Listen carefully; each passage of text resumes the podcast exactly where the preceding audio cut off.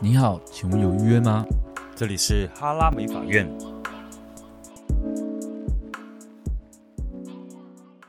欢迎来到哈拉美法院，我是史蒂夫。我是少乔，好，我们今天志远去出差了，但我们负责一集的更新啦。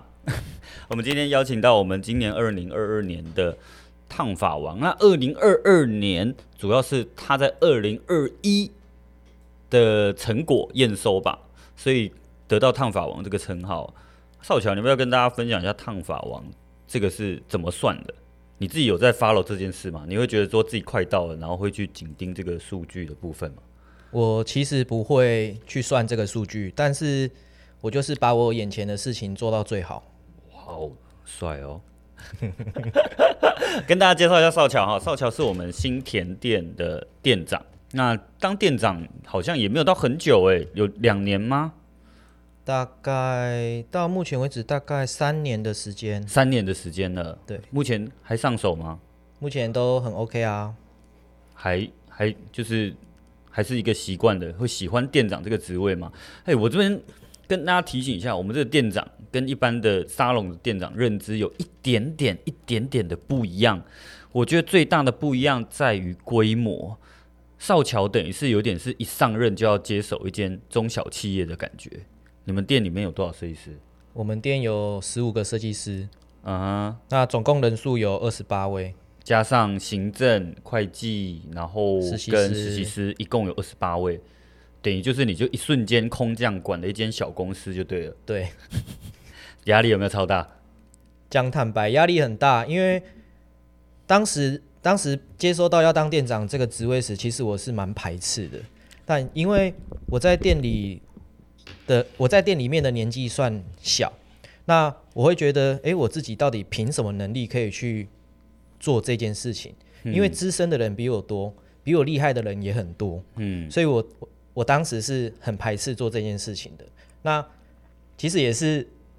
找了两次，第一次是 我，第一次是怎我样？真你要的，人家三顾茅庐才开心就对了。第一因为因为我真的没有尝试过这件事情，我也没有做过这件事情，所以我真的不知道自己有这个能力可以做好这个职位。 质疑自己对够不够格？对，啊是谁？是谁对你三顾茅庐，使命要帮你做这个职位的？嗯，佳丽，就是前一任店长，对前一任他店那个时候，候应该是面临到刚好要生小孩了。对啊，哇，这个也没办法哎。如果他没有这样卸任，他这个这个这个这个很多事情也是确实因为小朋友的关系，也很多不能做。对啊，那你是当下是你有出自于一个体谅他的心，还是觉得自己好像也可以挑战看看？我当时是，我当时心里是很想接受挑战，但不知道为什么我讲出来的话就是我不敢接受这个挑战，甚至我不敢跨出去这一步。你说身体跟 跟讲的话不一样，是心里想的跟讲的话不一样。对我一直我一直觉得，我一直觉得公司给我这个机会很好啊，但是我讲出来的话就是，干我超怕的。真的哦、这啊，这好特别哦。呃，应该说，应该说我本身对自己应该没有那算么没有有没这么有自信，啊哈，对。确实这个任务也是一个很大很大的的的，我觉得是一个很重重大的任务。是啊，就是你可以想象，你可能要管一些以前教你的老师或那些师傅的感觉。对啊，而且 而且我们店有很多是我之前当助理的学长，就是我这间店其实在我当助理的时候，有很多是我的学长，嗯，对，就从我上一间店开始，教你的学长。就是我那时候是助理，但他们就已经都是设计师了，哦，你你是助理，但他们都是设计师，甚至他们要不管是使唤你还是协助什么，你都是那个去帮忙的人。对，哦，可以理解。但是，可是我们公司这个这个这个状况还蛮常发生的啊，只是不一定发生在你身上。我指的就例如说，可能也有实习师就直接空降去做副店了，然后也有也有实习师就是，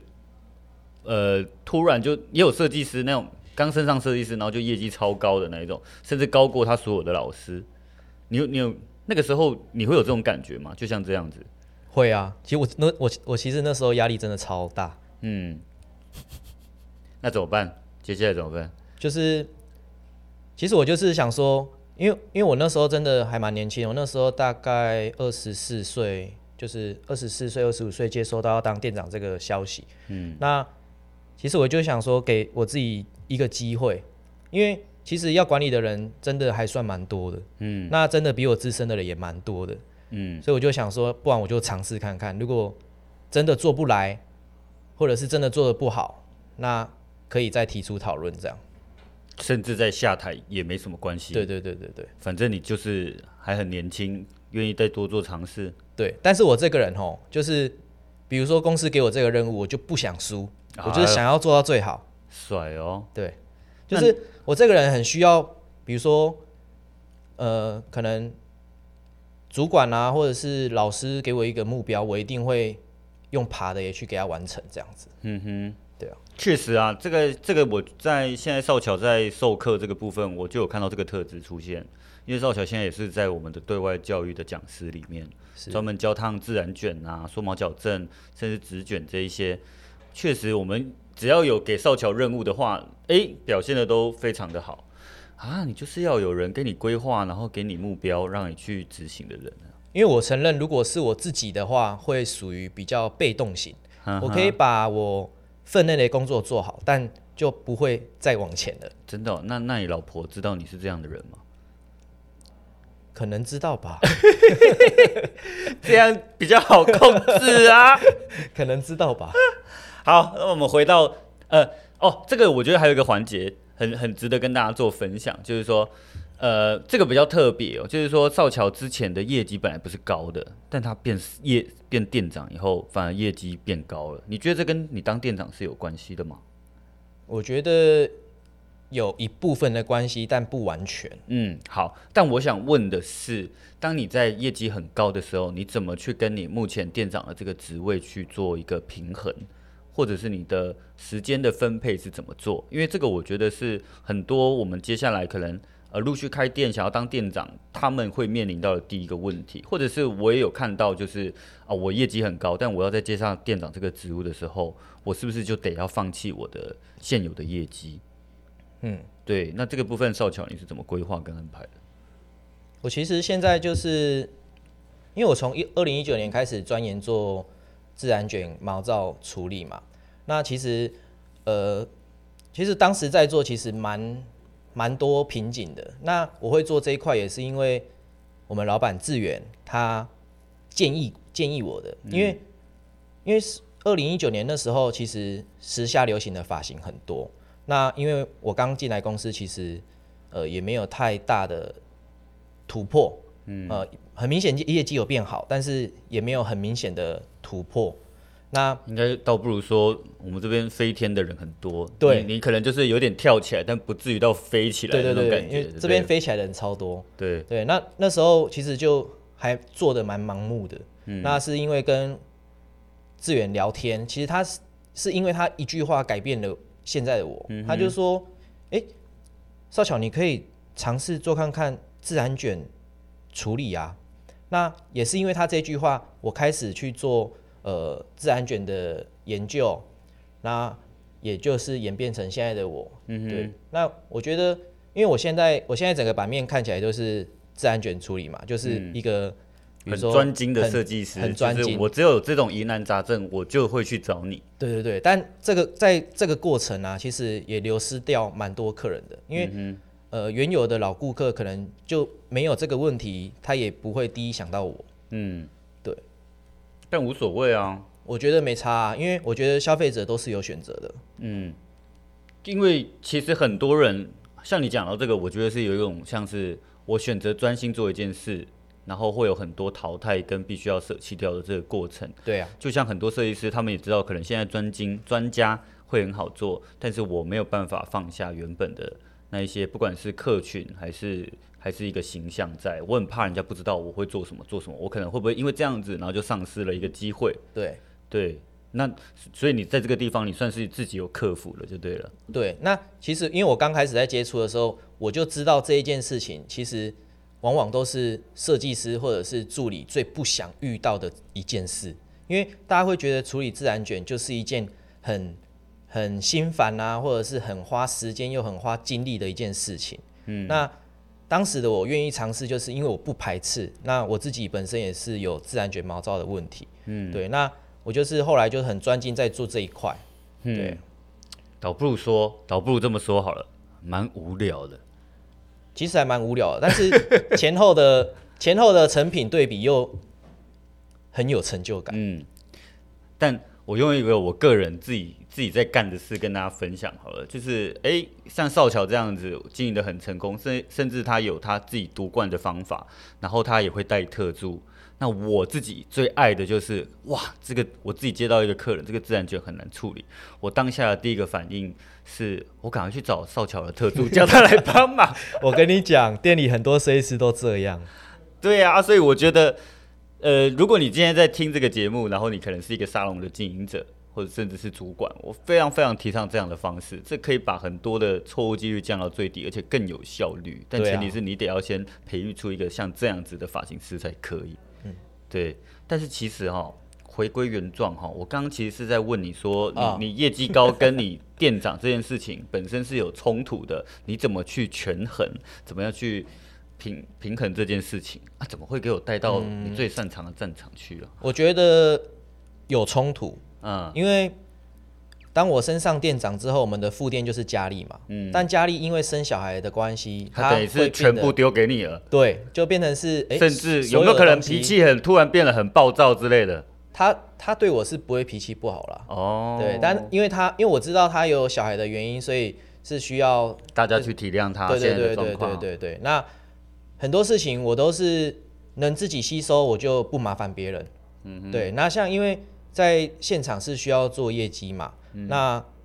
平常也是要管店里的人啊，或者是叫货啊。嗯那其实这个这个方式，我就会利用呃，比如说我忙完一整天了，那下班时间可能抓一个小时的空档，那再去完成我店长该做的职务，嗯哼，这样子。所所以听起来，其实只要每天规划一个小时，就是跟健身房一样，规划一个小时就可以把这个职务做好了。这个是不是跟这间店其实已经营运蛮久了有关系？我觉得营运九跟店长这个职位应该没有太大关，没有太大。关系，嗯哼，对。但我觉得，因为同样的事情一直重复做，就会熟能生巧，嗯哼哼，对啊。那因为我自己本身，呃，比如说玩乐的时间，平常就是比较没有的，所以我也很愿意，就是每天花这一小时留下来学习啊，或者是留下来怎么样？因为我自己也会反省，哎、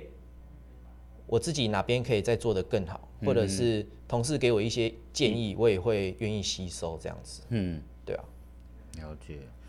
那那你会觉得你接店长到现在最麻烦的事情是什么吗？就是你可能要花最多心力去处理的。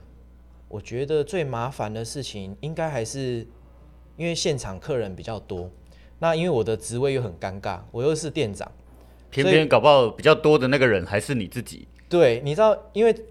有时候可能一天处理自然卷，可能一天就差不多七位、八位、九位，也太多了然吧？后听了手就超酸嘞、 对，那那因为我很需要位置嘛，然后我也很需要人力，嗯，那就会被其他 C 师干掉啊，哦，对啊，所以我觉得这说个你怎么部是分？店长，然后人力又被你拉走？对，没错。哦，那接下来嘞，接下来怎么处理？其实这个问题是发生在呃，我要因为我们公司有特助嘛，嗯就是设计师有到一个业绩门槛可以申请特助，那包括店长也是一样，就哦是店长也是也得不能要掏假包，你知道吗？啊真的，这个我是觉得蛮硬的。对，那因为我在冲特助这件事情的时候，其实还蛮被多还还被蛮多设计师看不爽的，嗯因为因为那时候的我就就是真的要，因为我我知道我自己持续在做这件事情，早晚一定会有一个特助，嗯，对，那但因它为就是一个门槛，你要过那个坎，就是得要先经历过这么多。对，然后又经历很多，比如说很多设计师的谩骂啊，嗯，对啊，其实那时候压力超大，真的真的哦超大，但是你会不会觉得过了，我就是证明给你们看，你们就给我闭嘴？会啊，因 为因为其实其实这样子做也是可以鼓励，就是店里的设计师想嗯要拼特助的这种心态，因为有些人就想要拼，他就觉得哦拼那个一两个月，他就觉得好累哦，我不想要了。嗯，但怎么可以拼一个两个月一两个月就放弃了这件事情呢？真的，对啊，我觉得这个就是一个可以很让同事接近的一个对过程、啊。对对对对对对，对啊，确实，如果我们今天在我只是一个普通设计师，我看到你这个奋斗的过程，如果我想要得到你想要的，我也得自自己有知道说这个过程就是这么辛苦。对啊，对，OK，那你目前我我看到你有一些课程的文案哦，就是说我靠两款发型做到这个业绩，我不知道是不是广告的效果了，还是真的就是这样。两款发型是什么叫两款发型？像我现在主攻的项目就是缩帽矫正，那第一个就是上直下弯，第二个就是上直下卷。上直下弯就是那种有一个内弯，然后上面是直的，然后有光泽度的那种发型。对，这种东西你觉得困难点在哪里？我觉得这个发型最困难的就是，呃，因为大多数的人烫上直下弯起来，直的跟弯的会是两个世界。哦，你说要么超死直，然后下面超卷对，哦，然后要么就是可能我们在上温缩卷的时候，可能中间的压杠处理不好，会有凸起来的问杠题痕，对，就是有一个橡皮筋的痕迹挂在对那边。对。哦，但那我觉得最难的是这样。那其实它看起来很简单，我也觉得它很难。嗯哼，但你有研发出自己的一套方法就对，了因为我觉得它美感超多的。这个是一款发型，啊那另外一款呢？另外一款就是呃上直下卷，嗯卷的话就是因为因为来找我百分之百的顾客都是有自然卷或毛躁问题哼，困你扰说嘛。你哦这个你这个形象建立的很明确，就对了对对对，现在现在几乎没有自然卷的人来找我。嗯对，那上直下卷就是呃，比如说他们烫直烫腻了啦，或者是烫弯烫腻了，他们偶尔想要来一些电棒感的卷度，那这时候就可以给予他上直下卷的哼，你也办得到，就可对了，以就是给他一个波浪大卷，但是自然卷一样可以帮他处理好。对对对对对，哦，那你觉得那种自然卷很严重的人有没有什么共同的特性？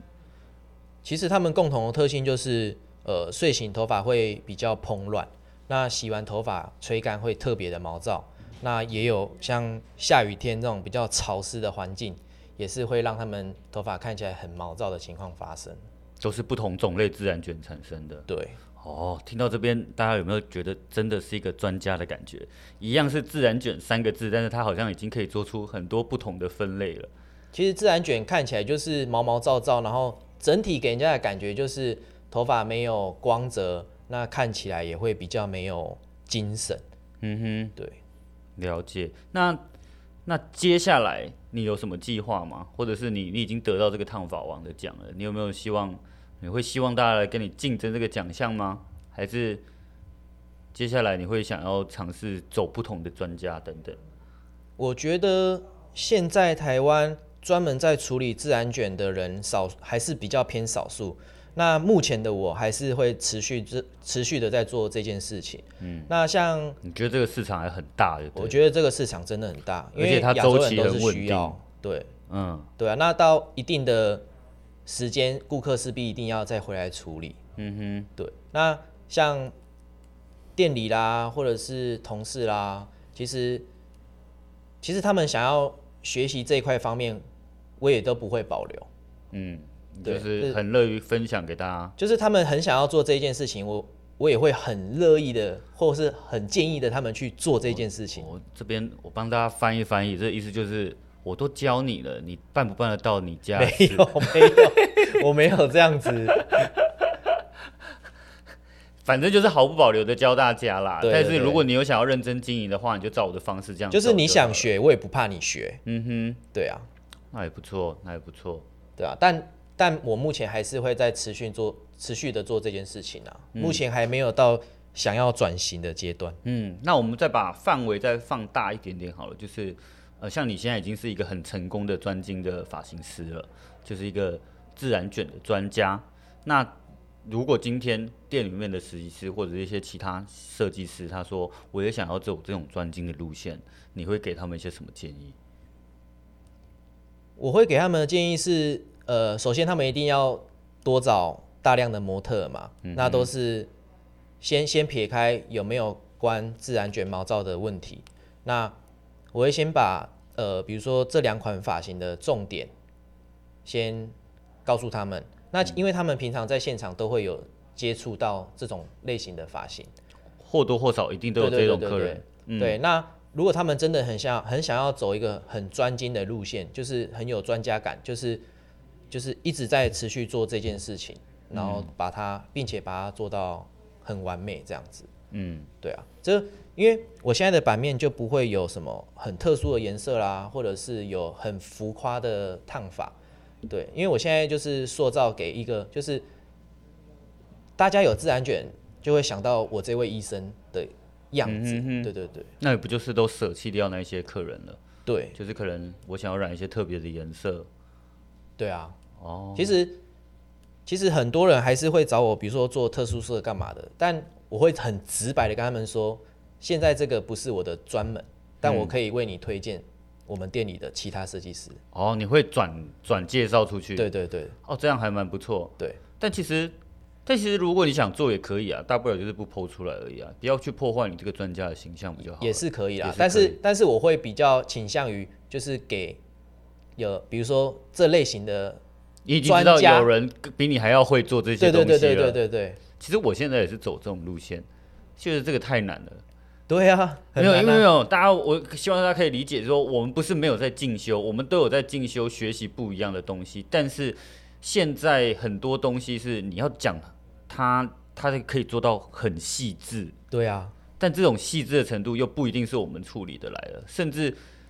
倒不如这么说好了，我们就是知道一个比我们在这个部分还要更厉害的人啊，那倒不如我们介绍过去给他。是啊，我的想法对不就对是这样啊，对啊，好啦，谢谢我们的少乔今天来跟我们做分享。那明年烫发王还有机会吗？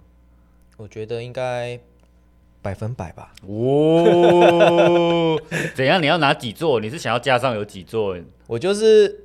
就是一直持续做这件事情，直到有人把我干掉为止啊。哦，酷呢。好嘞，哎、我好像没有讲到我们什么王什么王是怎么分类出来的。